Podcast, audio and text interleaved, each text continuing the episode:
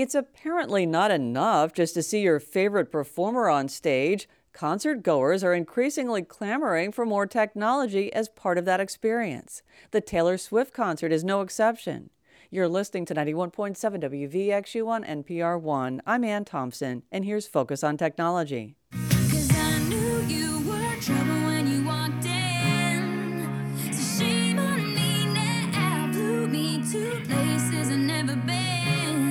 There are so many technical elements in the Taylor Swift show that there are videos explaining it on YouTube. What's up, guys? Today we are going to take a deep dive into Taylor Swift's Eras Tour. It is a big deal right now, and I want to take a look from an AV perspective audio, video, and lighting. In a series of diagrams, Brandon Peltz reconstructs parts of the show demonstrating lighting, placement, and effects. You can see his amateur analysis at WVXU.org. One element for this weekend's Taylor Swift concert at Paycor Stadium is infrared. The Canadian company Pixmob's Pauline Rosen says it controls the free bracelets given out at the door. So basically, people wear the wristband on their wrist um, as they are inside the, the stadium most of the time or the arena.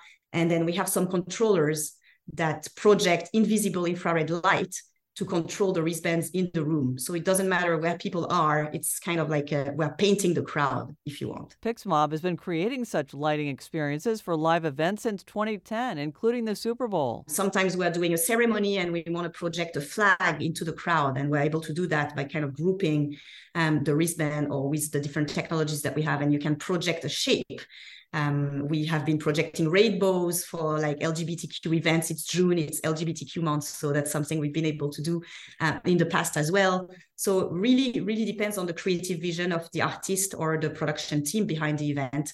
Um, and together we collaborate on trying to make the, the technology help us create whatever effects we, we, we want to make. Rosen says it's all about making the crowd part of the show and hyping them up. She says it's hard for artists who've done this to not repeat it because fans are expecting it. She says the experience makes people feel bigger than going to just a traditional show. That's what's happening with ABBA's Voyage concert.